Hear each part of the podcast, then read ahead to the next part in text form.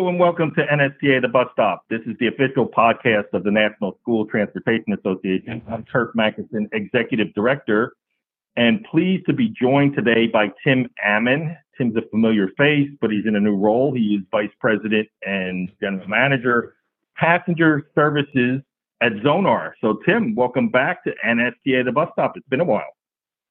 Curt, thank you very much. Yeah, I'm excited to be back. It's uh, good to see everybody, hear everybody again. Certainly after coming out of Pittsburgh, um, it, it, was it was nice to nice to be back in the mix. Yeah, and so uh, we're excited about your new role with uh, you know Zonar. Do you want to talk a little bit about that?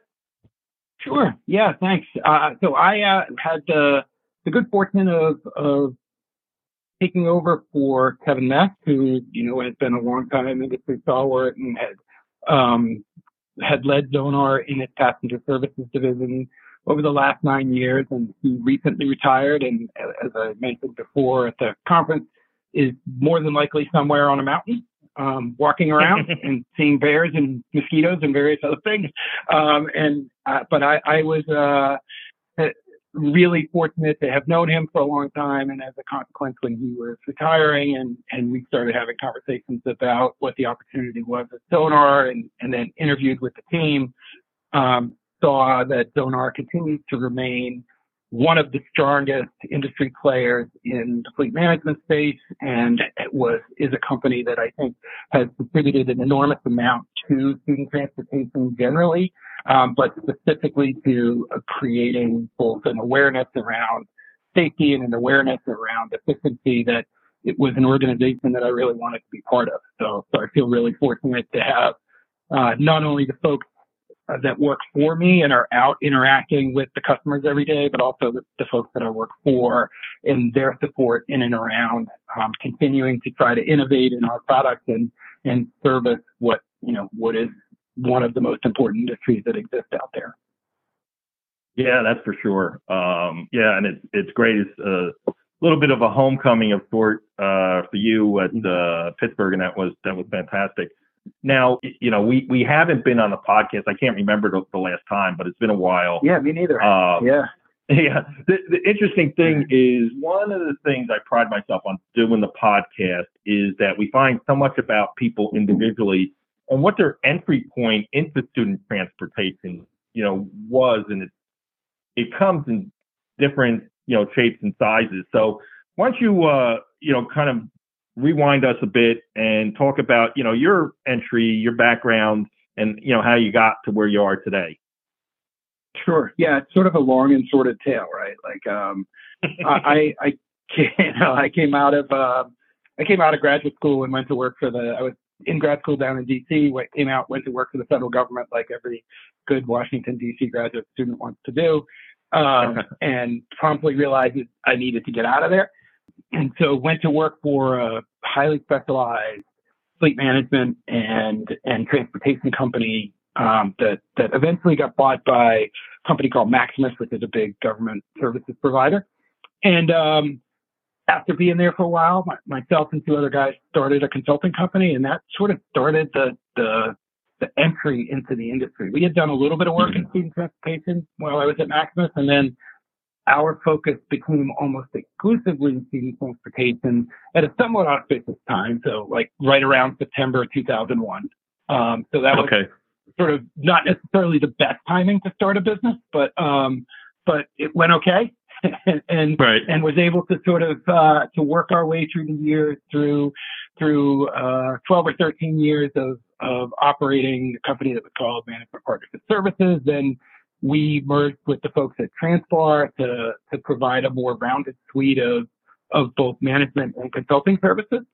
And then um, and then went on and continued to provide that kind of advisory and management services through about 2020, 2019 or so. Um, started another consulting company and went to went to uh, do that for a few years, and then finally ended up here at Zonar. So it's been a weird sort of 23 year kind of random walk down Wall Street view through the through the industry, which um, I, I, think has been interesting here in the new role at Zonar because I've always sort of taken it as I've had kind of an outsider's view at the insides of the industry, and now Right. being on the inside and and as I have said to several people, um, recognizing that when you have products that have to work every day, which is what is really what the membership is doing, right? Like if you're a contractor, your system's got to work every day. Um, that's a whole different deal than what I was doing before, and and it creates a whole different set of responsibilities and expectations and requirements and so forth. And and having that um, having that view into the industry, I think, has been both um, both helpful for me, but also um, really insightful in terms of of understanding the challenges of what it's like to to have to turn the key every morning and make sure everything's working. Yeah, that's that's for sure. And let, let's explore, you know, those concepts a, a little more. You know, as you know, uh, industry continues to face, um, you know, driver shortages, uh, and, and I think it we have to have a holistic view of what the solutions are. So it's not just going to be, you know, changing some laws or regulations. You know, it's not going to be paying drivers more money necessarily. Uh, it's not going to be one singular thing. And I think technology plays into that um, and plays into that immensely. So, w- what are some of the things that Zonar uh, has been working on that where you can support uh, drivers? Because we all know that working conditions are very, uh, you know, important part of the whole, you know, complex uh, driver uh, ecosystem. Yeah, I, and I think we, like everybody out there, right, have been really intensely focused on trying to both develop new products and modify our existing products to support contractors and, and everybody out there providing transportation services. Okay? Because when, when we think about it at, at our core, our products are designed to do a couple of, of things that are, I, we think are important in, in managing the driver shortage. Because I think that's the right way to think about it. I think solving the driver shortage is a ship that sailed, right? So like what we're going to be focused on is managing the driver shortage. And so, you know, our products do two things really. They first they create awareness, right? That's what our primary, you know, GPS products and student tracking products do. They just create awareness about capacity use, both from an asset standpoint and from a um, and from a from a seating standpoint. And then if we take that information that we've now generated and we actualize it as a as an effort to respond to existing events, that's the that's the transition that our products um, are able to make or are able to allow people to do. So you know the actualization is really where we've spent a huge amount of time and effort in, in partnership with other uh, you know vendor partners like BikeCurve and TransFinder. Right, we've been working to think about platforms that allow both terminal managers and business leaders to better identify where driver challenges are occurring and then how to think about how to reassign assets and reassign people to best mitigate the impact of those shortages, right? And and we've taken that a little bit further relatively recently with our new on route platform um, that is focused on providing turn by turn directions. Um, and that that effort is really focused on this idea of how do we reduce some of the anxiety that comes with driving a 40 plus foot asset with potentially 60 kids on it, right? One of the, one of the things that everybody is afraid of is what am I going to do wrong? How am I going to, how am I going to turn? Am I going to go to the right place? And so, so helping, helping reduce that anxiety through, you know, implementation of this technology that lets us know how many kids are supposed to be on the bus, where am I supposed to go? Um, how do I solve that? Is, is something that we've been really, uh, really focused on. And, and I think mm-hmm. in doing so, it's this idea that it is a recognition of what you talked about. You know, we have a camera as well that is designed to to support driver coaching, right? To to um, ensure that our folks are getting the feedback that they need to try to be better at their job, right? And all of those things are in this ecosystem of of how do we put the driver first because we know that if we know that the driver is the first person that kids see, we know that the driver is the first representation of our organization. We know that the driver is first in a lot of areas. So, so how can we as a technology organization help support contractors in their effort to put drivers first? And we think these sort of platform solutions are helping to do that. Yeah, uh, and and it's something that we see um, over and over again with you know within the industry, um, and, and, it's good that you know the quest for perfection is you know it's always there in the industry, and I think you know partners like Zonar are always there to kind of step up to the plate and be innovative, which I think is really really important. Uh, another area I want to morph into is student management. So this is an area that obviously can uh, you know present difficulty for you know for drivers. Uh, and it's been, you know, in, in, fact, on our radar screen, increasing in scope um, recently. So, what what is it that Zonar can do to help improve student management? Yeah, clearly, I mean, everything that we've seen, right, is that that the the challenge of being a driver is greatly heightened by what happens with the student and our product, particularly, that is focused on. So our product Z Pass is focused on this idea of trying to resolve what I think is a really important question for drivers in terms of, of ensuring that we're um, that we're doing what we're supposed to, and that's that's resolving this question about free rights, right? And and and what we've said is sort of, do I have the right student at the right stop on the right bus? And if I can solve those three things, that puts me on a path to making sure that I can create an environment on the bus that limits the potential disruptions to the driver, you know, and if I can add in something like turn by turn directions, I can resolve the fourth right, right, which is right student, right bus, uh, right stop, right road.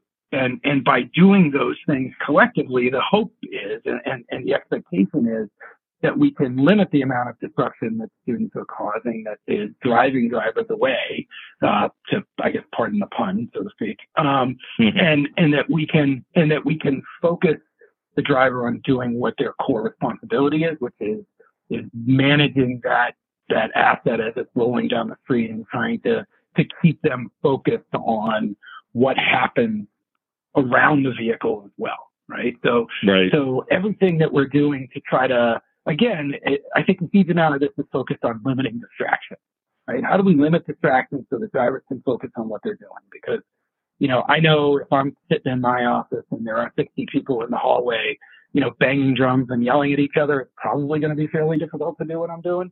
So how do we, you know, how, how do we, how do we try to give drivers an environment where they can, they can experience some of that same support um, and, and, I think, you know, solving this three or four rights, depending on how you look at it, um, problem becomes an important element in that. Yeah, that's uh, so true about the uh, drum banging. But that that also yeah. doesn't escape. You know, people will be like, "Well, we just solved this by working remotely," but that doesn't solve the uh, the, do- the dog marking problem or the landscape coming out. yeah, no, it absolutely does not. No, not at all. uh, one one area, and and I presented a you know a lot. NSTA is you know pushing uh, the End Illegal Passing, Jackie Walorski End Illegal Passing Act um, as as successor piece of legislation to the Stop for School Buses Act. Um, and and you know we've talked about it. Just got introduced on on uh, June 12th in the House.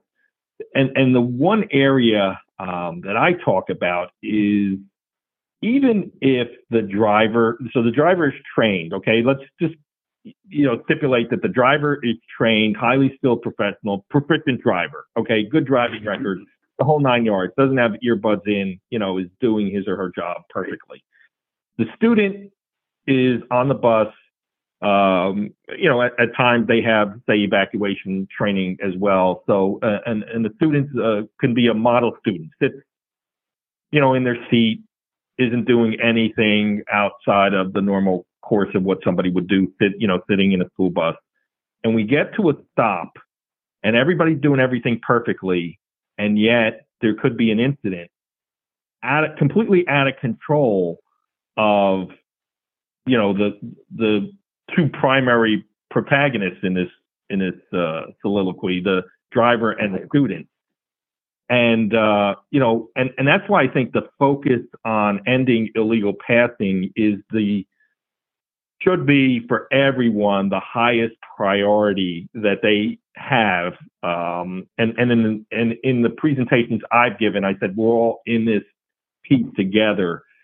But what strikes me is, you know, when I present that and say there are regulators in the room or or uh, you know bureaucrats in the in the room, it it really doesn't dawn on them that you know the student transportation professionals can be doing everything I won't say mm-hmm. perfectly, but just say nearly perfectly. Yeah. And there's still this incident that we can't control, and that's why we need their help to solve this humongous piece of the puzzle in terms of student transportation. Yeah. What What are your thoughts on that? Yeah. No, I think it's so true, right? I, what what what fails to get recognized I, as part of our industry, I think, is everybody sees school transportation as a system of one right? And that system of one is just pick my kid up on time, right? So that's seen as the system. But when you start mm-hmm. to really think about what happens and you think about how truly complex the systems are, which is the interaction of driver with student, the interaction of, a bus with surrounding traffic, right? Which is where this whole thing comes in. There are so many emergent things that can happen that it's the definition of complexity, right? because because I got out of my house two minutes late and I may have a meeting and I'm super anxious about it and all of a sudden I decide to decide to take that chance and I'm gonna go, mm-hmm. you know, hauling around the vehicle and I have the chance to kill it with that. I mean that that level of of uh, or that lack of appreciation, I think, for all of the variables that interact on ensuring student safety both around and in the asset I think it's hugely underappreciated by those of us who aren't in the business every day. And, and what mm-hmm. I appreciate about what the law is trying to do and what the communications around it that NSTA is doing is it's trying to familiarize people with that complexity without sort of fear mongering it, right? Because that, that I think right. can have a backlash to it. But, but just the, uh, the awareness and, and creating the understanding that even if everything goes right except one thing, we can kill somebody. Right. So we need to really understand and appreciate why it's important to gain that level of support in and around a system that is as complex as ours is, right? And to do it in the way that I think NSTA has done it, which is to not only heighten awareness about what's occurring, um, but but to also offer models in terms of how to resolve the problem um, because I think we can we can identify a thousand problems, but if we come up with zero answers, that's not helpful. Um, and, and, I think what what's happened uh, through the efforts of the membership and through the efforts of the organization is is an effort to really try to come up with some mitigations and some resolutions to this that that will in fact make kids safer. And ultimately, that's our job right? And, and, and Zonar, from our perspective, is doing whatever we can from a technology standpoint to try to support that. Um, and, and, I think, you know, through the combination of all of the industry players, um, this focus on on trying to mitigate the complexity and to and to create awareness is an enormously important part of making kids safer. Yeah, that's that's for sure. And and one area that I'm I'm also going to highlight is the fact that you, you, know, part of what the bill does is, you know, has, um, I think it is a 12 school district pilot project, let's call it, um, so we can accumulate some real data behind what's, you know, driving this. You know, we all speculate, oh, it's distracted drivers, it's just phones, it's young drivers, it's old drivers, it's, you know, and while we all can, can speculate, you know, about the causes, uh, this this bill finally you know drills down and says, okay, we're gonna we're gonna see if this is a, a widespread problem, but we're not not just going to accumulate data so we can say, oh, we we've got a problem and here's what it looks like because we know we already know we have a problem, uh, and and what it looks like is a, a piece of it we could debate on how important a piece of it it is, but it, it, you know it's an important piece. But really, the end game is you know how do we curb it? and yeah you, you know and and what are the steps we're going to take as an industry you know to curb this practice once we accumulate you know that data and i think that's why we have the successor bill is that you know, there were some great pieces in the Stop for School Buses Act, but as we found, you know, the problem is still increasing, at least based on the NASDPTS survey, still increasing in scope. You know, and so I think that's that's also part of the challenge, you know, moving forward is um, and we're in a data driven business and you're in a data driven business, but that's only a piece, you know, one piece of the puzzle. It's ultimately to get to the end game of, of curbing this practice. And whether that's penalties or whether that's, you know, driving um, sanctions, whether that's points or, or suspensions or, or whatever, whether that's continuing education or whether it's just a flat out PSA campaign that just inundates the airwaves, you know, we, we got to get from here to there. What are your thoughts?